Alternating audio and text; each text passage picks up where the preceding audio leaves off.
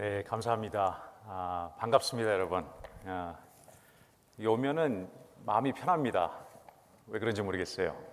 어, 레븐 교회 하면은 제가 이제 우리 박 목사님도 오랫동안 알았고 함께 이렇게 자주 만나서 교제를 합니다. 한 한두 달에 한 번씩 만나서 찻집에서 교회에 대해서 이야기도 나누고 같이 고민도 나누고 기도도 같이 하고 그러는데 어, 레븐 교회를 생각하면은 제 마음에 이상하게 그 베레아 교회 같은 느낌이 들어요. 굉장히 신사적이시고 어, 말씀을 사모하고 이렇게 상고하시는 그런 교회가 아닌가 그런 생각이 듭니다. 그래서 아, 말씀을 준비하면서도 어, 조금 부담이 돼요. 워낙에 높은 수준의 말씀을 항상 듣고 계시기 때문에 예, 그러나 저는 그냥 전달자일 뿐입니다. 그래서 오늘도 어, 하나님께서 인도해 주시는 대로 또 어, 성령님께서 우리에게 마음에 부어 주시는 대로 또 그렇게 그러한 아름다운 예배 여러분에게 은혜가 임하는 그런 예배가 됐으면 좋겠습니다.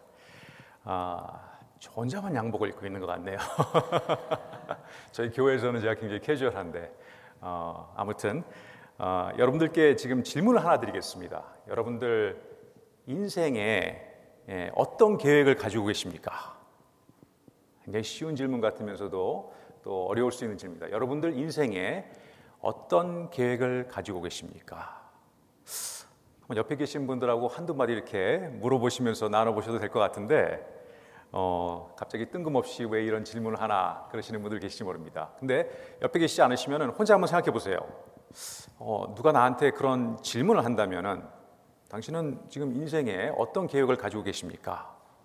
어떻게 답변하실지 아, 아마 여러분들 각자 마음 속에 자기 삶에 대한 어떤 특별한 계획들이 분명히 있으실 겁니다. 음, 젊으신 분들은 결혼이나 직장에 대한 어떤 계획이 있으실 수가 있고 또 중장년에 계신 분들은 사업이라든지 또 어떤 여러 가지 새로운 모험 또는 그런 계획들이 있으실 수가 있어요. 나이가 드신 분들은 은퇴에 대한 계획이라든지 또 말년에 어떻게 내가 또 선교나 또 사역을 하며 섬길 수 있을까 그런 여러 가지 계획들을 하실 수가 있습니다. 근데 어, 대부분의 경우 어, 사람들은 자기의 나이와 또 지나온 과거의 경험과 현재의 건강 상태와 재정의 형편에 따라서 그러한 계획들을 주로 세웁니다. 하지만 어, 만약에 그런 조건들을 다 초월해서 인생의 계획뿐만 아니라 정말 내 삶에 있어서 가장 보람되고 가치 있고 그리고 흥미진진한 그런 인생의 결과를 우리가 기대할 수 있다면 그렇게 살 수 있다면 여러분들 어떻겠습니까?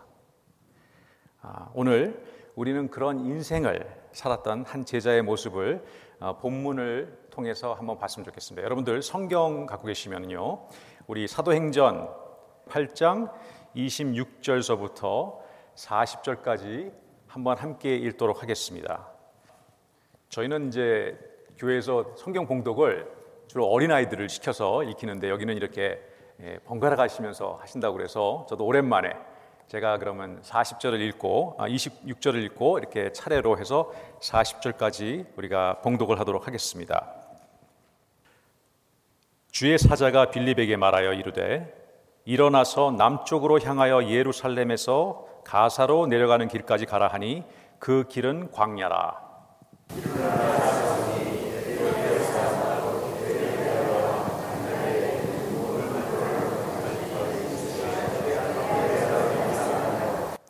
돌아가는데 수레를 타고 선지자 이사야의 글을 읽더라.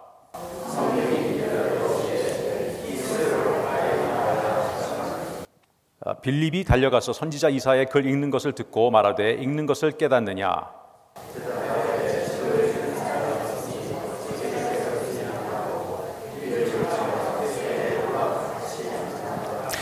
읽는 성경 구절은 이것이니 일러스되 그가 도살자에게로 가는 양과 같이 끌려갔고 털 깎는 자 앞에 있는 어린 양이 조용함과 같이 그의 입을 열지 아니하였도다.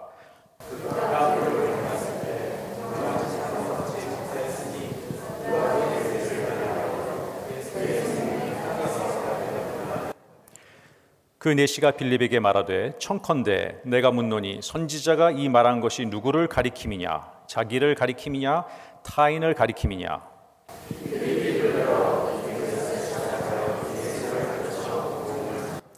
길 가다가 물 있는 곳에 이르러 그 내시가 말하되 보라 물이 있으니 내가 세례를 받음에 무슨 거리낌이 있느냐?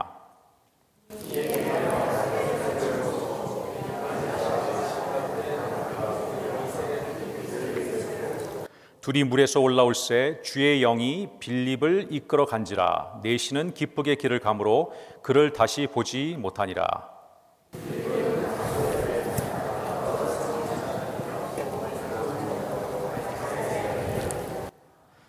네, 아멘.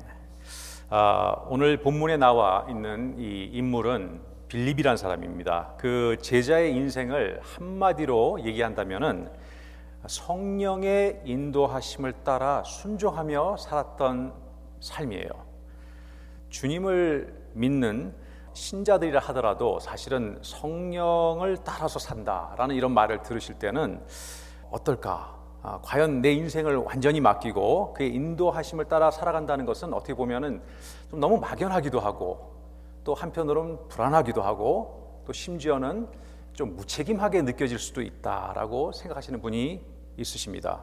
아, 그만큼 사실 우리는 우리 인생의 주인이 되고 싶어 합니다. 우리 인생의 핸들을 잡고 달려갈 때 하나님께서 가끔 가다가 길을 잘못 들면은 바른 길로 인도도 해주시고 내비게이션도 해주시지만은 절대로 핸들을 놓치기 싫어하는 게 인간의 마음입니다. 하지만 하나님이 주시는 그 하나님의 성령에 이끄시는 대로 순종하며 사는 삶, 그거보다 더 위대하고 더 놀라운 간증의 삶은 있을 수가 없습니다. 뭐냐면 하나님은 철저하게 성령의 인도하심을 따라 살기로 결단하고 순종하는 사람들을 통해서 역사를 이루어 가시는 분입니다. 여러분들 제가 듣기로는 지금 에스겔서를 이렇게 딱 봉독하시면서 구약 전체를 읽어 가신다고 했어요. 아마 보시면서 느끼시는 것이 있을 겁니다. 성경에 나와 있는 모든 인물들을 보면은 하나님께서 그의 영으로 그의 천사를 통해서 말씀하실 때 거기에 순종하고 따르는 자들을 통해서 하나님은 하나님의 일들을 실천하세요. 오늘 본문의 배경에 대해서 간략하게 좀 말씀을 드리겠습니다. 사도행전에 대해서는 여러분들이 잘 아시지만은 6월절 때 예수님께서 십자가에 달려 돌아가십니다. 그리고 나서 한 50일 지나는 오순절, 그러니까 두 달이 채 안 된 때에 제자들이 모여 있는 그곳에 성령이 강림하는 사건이 일어나죠. 성령을 하나님께서 보여주십니다. 그때 복음이 각 나라의 방언으로 전해지기 시작하고 베드로가 일어나서 누구든지 주의 이름을 부르는 자는 구원을 얻으리라라고 선포를 합니다. 근데 그 말 그대로 그때부터 수많은 사람들이 예수님께로 돌아오기 시작합니다. 예루살렘에 믿음의 공동체가 세워지고 교회가 시작된 것입니다. 그때부터 사도들이 담대히 나아가서 복음을 전하고 그 다음에 놀라운 기사와 이적들을 또 행합니다. 사람들은 자기가 가진 재산과 소유를 팔아서 또 통용하고 그러면서 구원받는 사람이 날마다 날마다 더해졌다라고 성경 기록하고 있습니다. 여러분 여기서 주의해야 될 것은 재산과 소유를 팔았다고 해서 몽땅 다 팔았다는 그런 의미는 아닙니다. 필요에 따라서 가진 밭을 팔기도 하고 또 필요한 것들을 아마 팔았을 것입니다. 그러다가 이제 어떤 일이 생기냐면은 뜻하지 않게 그 아나니와의 삽비라 사건이 터집니다. 교회가 너무 기쁨에 너무 좋은 분위기 속에서 가다가 그런 일을 당했을 때 굉장히 충격이 컸을 겁니다. 그러나 하나님께서는 이때 굉장히 중요한 일을 하셨어요. 교회가 시작될 때 마음의 중심을 보시는 하나님께서 성령을 기만하는 죄가 얼마나 무서운 결과를 초래하는지를 확실하게 이 순간에 경고를 하십니다. 그래서 교회 기강을 잡아주세요. 그러면서 또 예루살렘에서는 많은 바리새인들과 그 종교 지도자들이 교회를 가만 놔두지 않습니다. 끊임없이 그들을 위협하고 핍박을 했습니다. 하지만 그런 역경과 고난 가운데서도 교회는 성전에 있든지 집에 있든지 언제든지 예수를 그리스도라 함을 가리키기를 그치지 않고 계속해서 정말 말씀 가운데 그렇게 성장을 했어요. 어떻게 보면은 오늘도 복음을 듣고 전하시는 이 레븐 교회의 성도님들과 크게 다르지 않습니다. 그 가운데 또 교회에 연약한 지체들이 있습니다. 아마 레븐 교회에도 그러신 분들이 있을 거예요. 그런 순간들이 오고 그래서 교회는 그 기도와 말씀 사역이 소홀히 되지 않도록 사도들이 어, 어떤 결정을 하냐면은 그 구제 사역을 주력할 수 있는 일꾼들을 선별을 합니다. 그래서 일곱 사람을 세우는데 그 일이 뭐냐면은 가난한 과부들, 헬라파 과부들에게 음식을 나눠주는 일이었습니다. 그게 바로 그 중에 한 사람이 바로 빌립이고 그와 함께 그 일을 동역으로 했던 사람이 우리가 잘 아는 스테반이라는 사람이 또 있습니다. 아, 그런데 이제 그 사도행전 6장 3절에 보면은 굉장히 중요한 말이 나옵니다. 그 음식을 나눠주는 일을 맡기는 사람들의 자격 조건이 거기에 적혀 있는데 그것은 뭐라고 되어 있냐면은 성령과 지혜가 충만하며 칭찬을 받는 사람들을 택하여 세우라 이렇게 나와 있어요. 여러분, 우리는 어, 교회를 섬길 때 뭐 부엌에서 일하시는 분도 계시고 아까 보니까는 막 그 숲을 막 물통에 에, 끌고 가 칼트로 가시는 분도 계시고 참 보이지 않게 섬기시는 분들이 계신데 정말 그런 일을 할 때도 우리들이 그냥 아무나 할 수 있는 것이 아닙니다. 성경에 나와 있듯이 성령과 지혜 충만하며 칭찬을 받는 사람들 그런 사람들을 택하라는 것이에요. 그래서 하나님의 일을 맡기고 맡는 데 있어서 작은 일이 있고 큰 일이 있는 것이 아닙니다. 오직 하나님의 일이 있을 뿐입니다. 빌립과 스테반은 그러한 일을 맡겨졌을 때 너무나 기쁘게 순종하면서 그 일을 충실히 감당했던 사람들이었어요. 하나님은 철저하게 성령의 인도하심을 받아 그렇게 살기로 결단하고 순종하는 자들을 통해서 역사하신다는 것을 여기서도 우리가 볼 수 있습니다. 나중에 하나님은 그 스테반에게 지혜와 성령의 권능으로 담대하게 그 예루살렘에 있는 대제사장과 산해드린 회중 앞에 나가서 만인들이 보는 앞에서 복음을 혼자서 나가서 선포를 하고 그들과 맞짱을 뜹니다. 그의 복음에 이길 수 있는 사람이 없었어요. 그래서 그들이 나중에 그를 매도하고 그를 돌로 쳐서 죽이는 그런 일이 생기는데 그가 숨을 거두는 마지막 그 순간까지 자신에게 돌 던지는 사람들을 위해서 그들의 회개와 용서를 강구하는 중보의 기도를 했던 게 바로 스테반이었습니다. 그렇게 그 사람은 자기의 인생을 마쳤습니다. 그 장소에서 그의 죽음을 바라보며 그것을 마땅히 여겼던 한 청년이 있었는데 그 청년의 이름이 바로 사울입니다. 그 사울이 나중에 누가 되는지 여러분이 잘 아실 거예요. 어, 다름 아닌 사도 바울이 됩니다. 근데 그날 이후부터 초대교회에는 이전하고는 비교도 할 수 없는 엄청난 그런 박해가 시작됩니다. 어, 그 박해가 얼마나 심했는지는 사도들 외에는 다 유대와 사마리아 땅으로 피신하고 흩어져 나갔다라고 8장 1절에 기록이 되어 있어요. 그리고 그 박해에 앞장선 사람이 누구냐면 바로 사울이었습니다. 그 3절에 보면 이렇게 적혀 있습니다. 사울이 교회를 잔멸할세 각 집에 들어가 남녀를 끌어다가 옥에 넘기니라 되어 있습니다. 사울이 나중에 9장 1절에 보면 이렇게 되어 있어요. 그가 위협과 살기가 등등하여 스테반의 피를 본 사울은 이제 그리스도인들을 다 잡아서 씨를 말려버리겠다라는 그런 비전을 가지고 집집마다 다니면서 그들을 붙잡아서 옥에 가두고 그들을 처형할 계획을 세웠던 것입니다.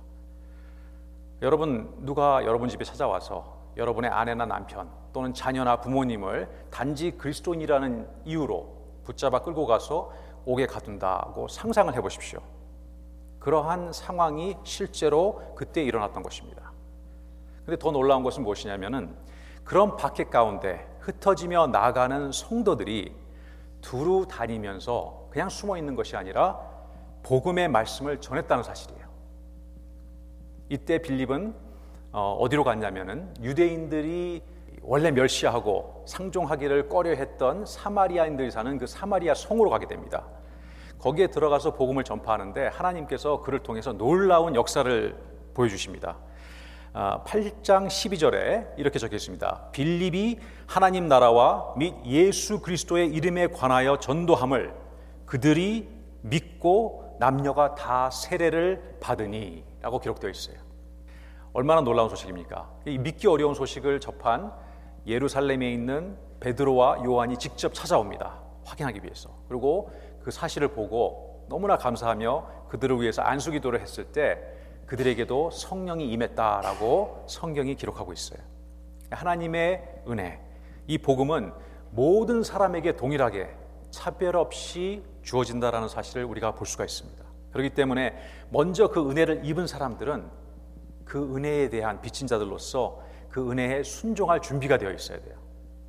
근데 그 은혜에 순종하는 것이 무엇입니까? 라고 이렇게 되물을 수가 있습니다. 잘 모르겠어요. 근데 그것을 개인의 어떤 그 신앙의 결단으로 표현을 하자면 이렇게 설명할 수가 있겠습니다. 나는 이제부터 철저하게 성령님의 인도하심을 따라 말을 하고 행동을 하며 살아가겠다.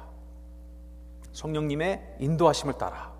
이것은 그냥 단순히 기회와 여건이 주어지면은 뭐 전도도 참여해보고 선교 여행도 가보고 교회 일도 좀 해보겠다 그런 것이 아닙니다. 내가 마음에 드는 것만 골라서 하고 어, 별로 내키지 않는 것은 그저 사절하고 거부하면서 사는 것이 성령의 인도하심을 따라 사는 것이 아닙니다.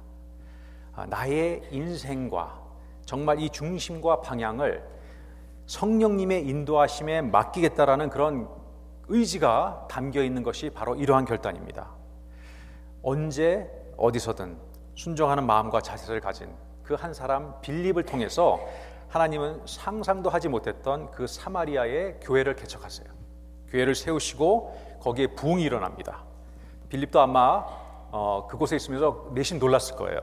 어떻게 이렇게 많은 성령의 열매가 맺을 수가 있을까? 맺힐 수가 있을까? 마음이 많이 뿌듯했을 겁니다. 그런데 오늘 이제 본문 26절에 들어가면서 갑자기 그렇게 사마리아에서 사역에 열심히 지금 막 이제 새롭게 시작되는 번창하는 사역을 놔두고 주의 사자가 와서 빌립에게 일어나서 일어나 남쪽으로 향해 가사로 내려가는 길까지 가라라고 명하십니다. 거기는 광야다라고 이렇게 적혀 있어요 성경에. 가사 한국말로 그랬지만 가자 그러죠. 가자 지구 우리가 이제 뉴스를 보면 그러는데 여러분 상상을 해보십시오. 정말 지금 한참 열심히 사역을 잘하고 있는데 그곳을 떠나서 전혀 아무것도 없는 그 광야로 가란다고 여러분들께 부르신다면 마음이 어떠시겠어요? 오늘날의 우리 교회는 그렇습니다. 사실 우리가 아, 무슨 교회 사역을 한다 하더라도 치밀한 계획을 세워야 돼요. 리스크 팩터를 다 계산을 하고 또 배경 조사를 하고 우리에게 인력 자원과 재정 자원이 있는지 확인을 하고 이게 어떻게 캘린더의 스케줄로 잡힐지 이런 것들을 우리가 다 연구하면서 우리가 사역을 할 때가 많습니다. 사실 그런 경우를 볼 때가 있어요. 선교를 가더라도 그 현지의 상황을 자세히 조사를 합니다. 현지인들과 또 그곳에 만약에 정치적인 불안정이 있다 하면은 우리가 스케줄을 지연시키기도 하고 심지어는 한때는 청소년들이 멕시코로 단기 선교를 가기로 결정을 해서 다 돈까지 냈는데 거기서 플루가 돌기 시작했어요.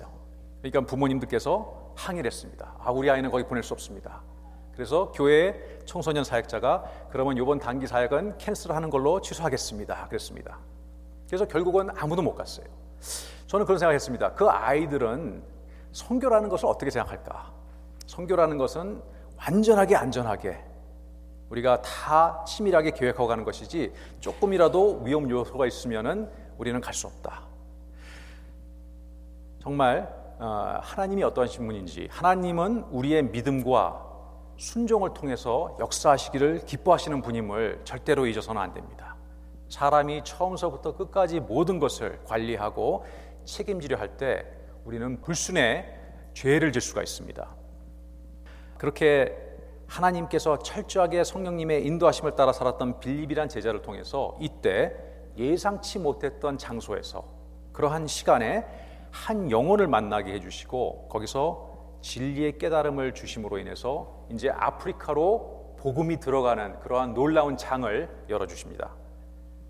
가자라는 곳 오늘도 이스라엘과 팔레스타인의 계속적인 분쟁과 충돌이 있는 곳이에요. 너무나 거칠고 황량한 땅입니다.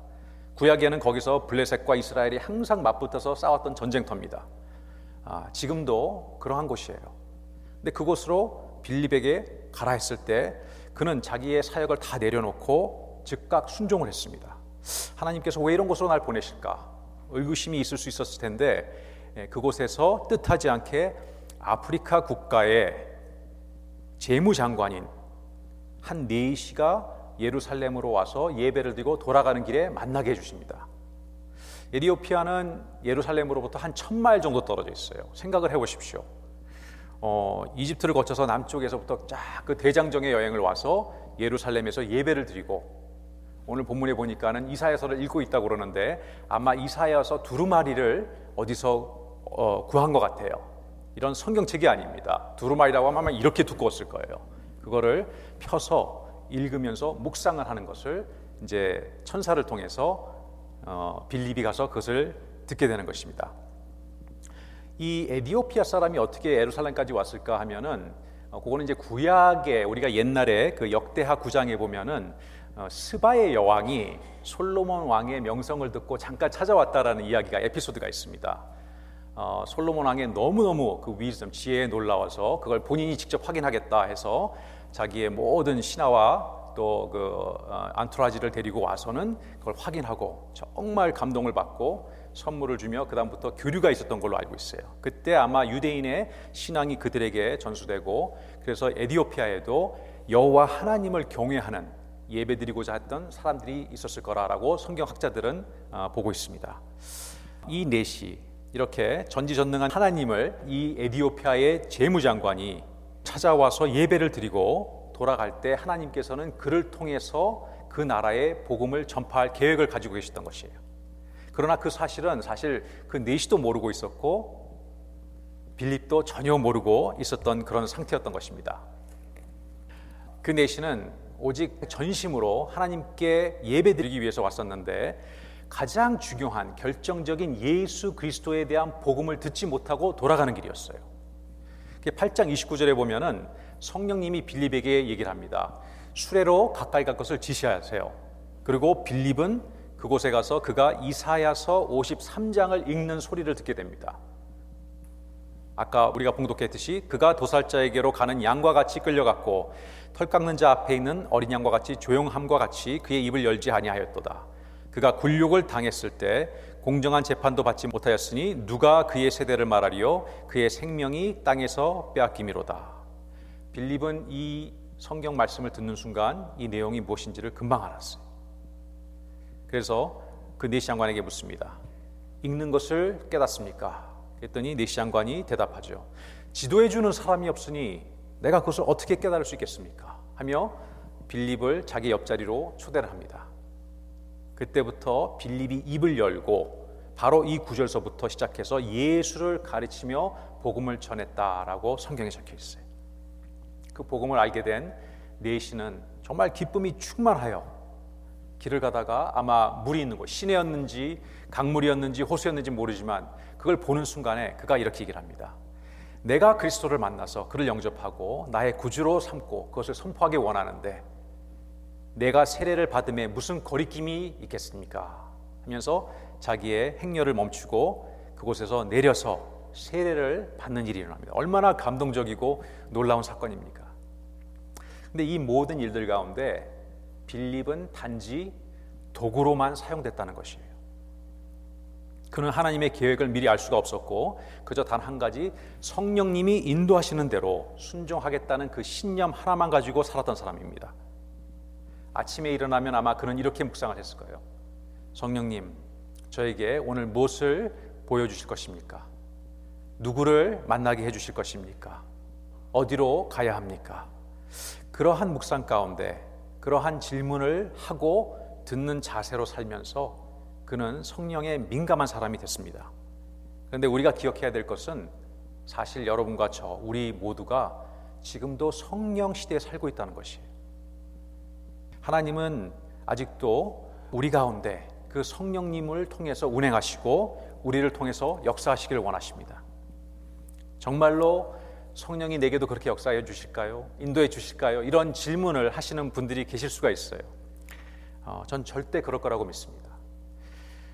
성령은 우리들의 각자의 신앙 여정을 항상 예의주시해서 보시고 구체적으로 인도해 주시기를 원하십니다. 혹시 그런 경험이 없으신 분들 또 그렇게 없다라고 생각하시는 분들은 에게는 이런 질문을 드리고 싶어요. 여러분들이 만약에 그리스도를 영접하고 내가 크리스찬으로서 신앙인으로서 살고 있다면은 어떤 특정한 사람을 보았을 때 저 사람에게 예수를 믿었으면 좋겠는데 저 사람이 예수를 알았으면 좋겠는데 그러니까 어, 여러분이 실제로 전도를 했든 안 했든 그것을 떠나서 누군가가 예수에 대해서 들었으면 좋겠다라는 마음을 한 번이라도 가져보신 적이 있다면은 제가 여러분께 묻는 것은 그 마음은 어디서부터 온 것일까요? 여러분 스스로가 만들어낸 자기의 생각입니까? 아니면 하나님께서 주신 마음입니까? 여러분 마음속에 누군가에게 전도하고 싶고 내가 못하더라도 누군가가 저 사람에게 전도를 했으면 좋겠다라는 그런 마음이 들었다면 그것은 하나님께서 주신 마음입니다. 그런 마음을 받고도 사실 우리가 그저 자기 생각이라 내 생각이라 생각하고 그냥 스쳐 지나가면은 거기는 아무런 역사가 일어나지 않습니다. 나 혼자 상상한 것이라고 생각할 때 성령의 음성을 우리가 무시하는 결과를 낳을 수가 있는 것입니다. 그렇기 때문에 전도와 성교는 하나님의 마음입니다. 하나님의 마음이며 하나님의 주권적인 역사예요. 지금 인도네시아로 가 계신 우리 목사님 네 분하고 또 우리 청년분들 이 레빈 교회에서 자체적으로 결정하고 본인들의 사정과 뜻에 따라 간 것이라고 저는 믿지 않습니다. 그분들은 하나님의 뜻에 순종해서 지금 가서 하나님께서 행하시고 있는 역사를 목격하고 있고 그 역사 속에 있는 것입니다. 그렇기 때문에 사실 전도와 선교는 인간적인 차원에서 그렇게 어려운 것이 아니에요. 나의 부정적인 마음, 네게티브한 마음 또는 나의 자존심, 나의 두려움, 아, 내가 괜히 했다가 꿰이면 어떻게 되나 하는 그런 걸기적거리는 불편함 이런 것들에 대한 마음을 치워놓는다면은 누구나 거침없이 할 수 있는 것이 전도이고 선교입니다. 성령님이 이끄시던 대로 가는 것이 전도이고 선교인 것이에요. 오늘 본문에서 빌립은 성령이 이끌어 주시는 대로 일어나서 나아갔고 성령이 말하시는 대로 그 수레를 향해 달려나갔다고 적혀 있습니다. 그리고 입을 열어 그가 아는 대로 그리스도 예수에 대한 복음을 전했어요. 그렇기 때문에 이 세상에 어떠한 전도든 어떠한 회심이든 하나님의 섭리 없이 되는 것은 절대로 없다는 것을 우리가 알아야 합니다. 그래서 이사야 43장 1절에 이런 말씀이 있죠. 너는 두려워하지 말라. 내가 너를 구속하였고 내가 너를 지명하여 불렀나니 너는 내 것이라. 여러분 우리가 미국에 우연히 왔다고 생각하십니까? 여기 이렇게 벨뷰에 또 레븐 교회가 우연히 생겼고 여러분이 우연히 크리스찬이 되어서 오늘 우연히 이렇게 나와서 예배를 드린다고 생각하십니까? 결코 그렇지 않습니다. 예수님의 보혈의 피로 여러분의 죄가 씻기고 새로운 심령으로 거듭난 여러분은 절대로 여기 우연히 있는 것이 아니라 하나님께서 지명하여 불렀고 하나님의 뜻 가운데 이곳에서 예배를 드리고 계신 것입니다. 아, 그런데 불행히도 많은 경우 우리는 그 하나님의 음성을 듣지 못하고 살 때가 많이 있어요. 세상에서 들려오는 끊임없는 그 소음들, 또 우리의 시야를 가리는 그 컴퓨터 스크린과 스마트폰을 통해서 들어 보여지는 동영상과 현란한 그런 것들을 통해서 정말 어, 우리의 마음을 다 빼앗기고 하나님의 모습, 우리의 눈이 어두워지는 것을 경험할 때가 있습니다. 그렇지만 복음을 알고 복음을 들은 그리스도인들은 그럴 때에도 사실은 마음의 찔림을 느낍니다. 그리고 마음에 비어 있는 그 공허함을 느끼게 돼 있어요. 그 이유는 우리의 영이 하나님의 영, 성령의 충만함을 갈급하기 때문입니다. 그런데 문제가 있어요. 오늘날은 이 세상 물정과 또 굉장히 개인주의적인 이런 문화와 정서 속에서 물들어 있는 세대이기 때문에 성령으로 채워지기를 원하는 사람들마저도 때에 따라서는 그 충만하고자 하는 목적이 순수하게 성령의 인도하심을 받는 것이 아니라 자기의 만족과 필요를 위해서 성령 충만을 원하는 경우가 있습니다. 이것은 굉장히 위험한 것입니다. 성령을 자기의 소유로 갖고 싶어 하는 그리스도인의 잘못된 마음 그것은 회개해야 하는 것입니다. 아, 마치 내 차에 가솔린을 가득 만땅으로 채워 주십시오라고 기도를 하는데 채워지면은 그것을 그라지에다 그대로 모셔놓고 시동 틀 생각도 하지 않고 여기가 보기 좋사오니 그대로 놔두면 되겠습니다라고 하는 거나 똑같은 것이에요. 절대로 어딜 가지 않습니다. 그러면 아무런 역사도 일어나지 않는 것이에요. 그 인생에서 하나님께서 어떻게 역사하시겠습니까? 여러분들 출중한 외모, 또 정말 갖고 계신 소유, 또 심지어는 하나님께서 주신 은사마저도 그것보다 더 중요한 것이 무엇이냐면은 여러분의 마음을 두드리는 성령님께 반응하는 그 자세와 태도예요. 성령님의 음성에 반응하에 반응하여 그의 음성을 따르는 것보다 중요한 것이 없습니다. 성령님의 인도하심이 무엇인지 잘 모르겠습니다. 하시는 분들이 계실 수 있어요. 그런 분들은 이제부터 이렇게 기도하셔야 됩니다. 성령님이 인도하시는 것이 무엇인지 그 뜻과 의미를 저는 잘 모르겠습니다. 하나님, 그러나 지금 저는 성령의 인도하심을 받고 싶습니다. 저는 주님의 진리의 말씀과 성령의 이끄시는 그 능력에 따라서 제 삶을 헌신하고 드리며 살고 싶습니다. 그러한 결단과 기도를 드리실 때 하나님께서 여러분의 마음을 열어주시고 여러분의 영적인 귀를 열어주십니다. 그래서 우리는 그 하나님께 그렇게 기도 가운데 아뢰고 또 듣는 습관을 키워야 돼요. 우리는 기도할 때 사실 가서 뭘 배설하듯이 막 토해내고 들을 준비는 전혀 안 된 상태로 딱 돌아서서 나올 때가 많이 있습니다. 아, 내 생각은 이러한데 하나님, 주님은 어떻게 생각하십니까? 이 상황에서 주님이 제게 원하시는 뜻은 무엇인가요? 이런 것들을 묻고 묵상하는 그러한 시간들이 참 귀한 때입니다. 우리의 생각과 하나님의 생각은 달라요. 그죠? 너무나 차이가 있습니다. 그렇기 때문에 우리는 우리의 생각을 하나님 앞에 내려놓는 연습을 계속해야 합니다. 하지만 우리의 생각을 그 생각의 사고의 구조를 자꾸 내 경험과 또 내 상식으로만 자꾸 버무러지면은 결국 그것은 고집만 남게 됩니다. 하지만 겸손과 순종으로 빈 마음으로 상한 심령으로 주님 앞에 나와서 하나님의 생각이 우리의 생각을 다스려 달라고 기도할 때 하나님께서 우리의 마음을 움직여 주십니다. 아, 특히 나이가 들어가면 들어갈수록 어, 사람은 자기의 생각이 굳어지기 때문에 예, 조심하셔야 돼요. 자기의 주장과 의견이 관철이 안 되면은 나이 드신 분들도 어린 아이들처럼 굉장히 삐지고 화도 내고 그러십니다. 예, 그럴수록 더 말씀 앞에 자기의 마음을 정말 부드럽게 하기 위해서 기도를 하셔야 됩니다. 자, 오늘 말씀 오늘 본문의 마지막 두 구절을 한번 보면서 이제 말씀을 좀 마치 정리하도록 하겠습니다. 빌립이 세례를 베풀고 나서 두 사람이 물에서 올라오는 순간 어떤 일이 일어났죠? 주의 영이 빌립을 이끌고 사라지게 합니다. 에디오피아 네시 앞에서 사라져 다시 보지 못하게 하였다라고 이렇게 기록되어 있어요. 성경에 참 여러 가지가 기록되지만 참 희한한 장면을 기록하셨다. 이건 무슨 초자연적인 현상인데 세례를 마치면은 세례 준 사람과 세례 받은 사람이 나와서 둘이서 막 껴안고 박수치고 좋아하고 그랬으면 좋을 텐데 빌립이 싹 없어져요.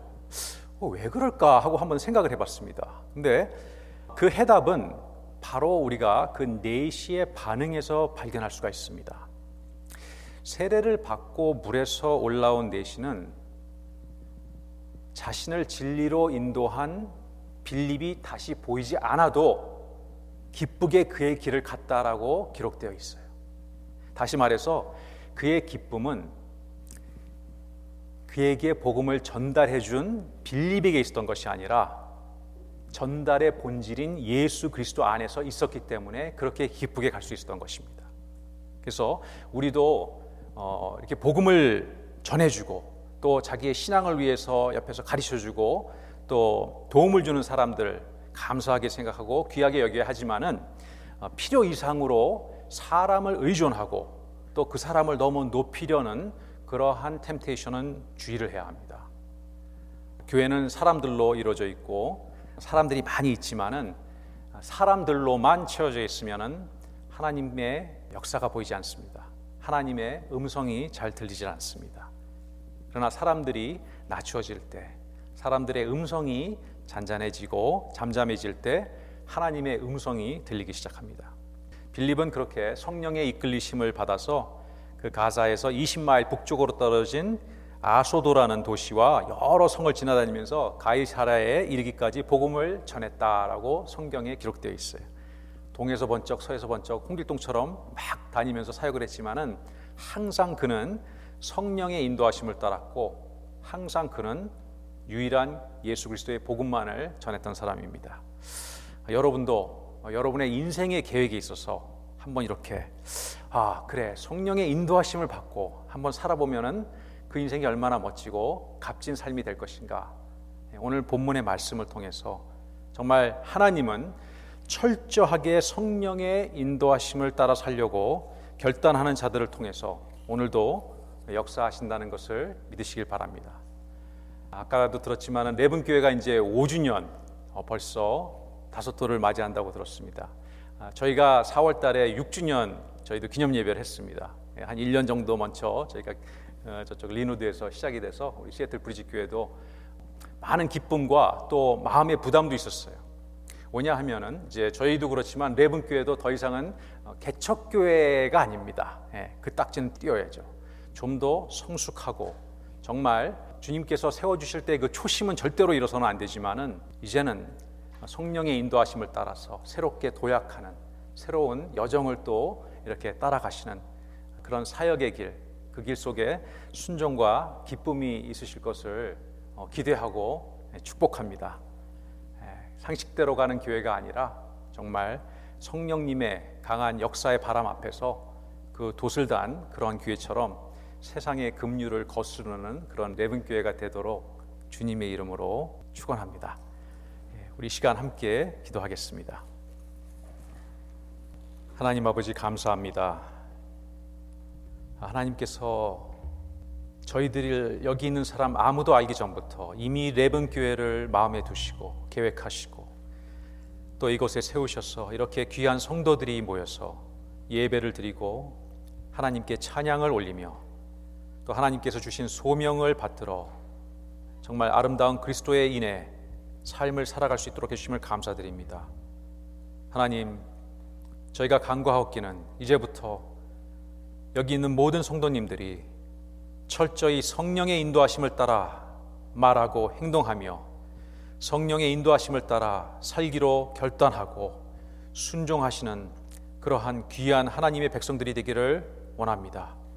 주님, 하나님 앞에서 저희로 겸손과 정말 낮은 자의 마음으로 우리가 낮아지게 하시고 우리의 마음과 생각을 다스려 주옵소서. 또 주님께서 생각하시는 필요한 곳에 저희들을 보내주시고 또 필요한 때에 저에게 담대함과 용기를 주셔서 입을 열어 복음을 전하게 하여 주시옵소서. 우리가 어디에 가든지 언제든지 주님을 말할 수 있는 준비된 자들로 세워 주시옵소서. 감사드리며 예수님 이름으로 기도했습니다.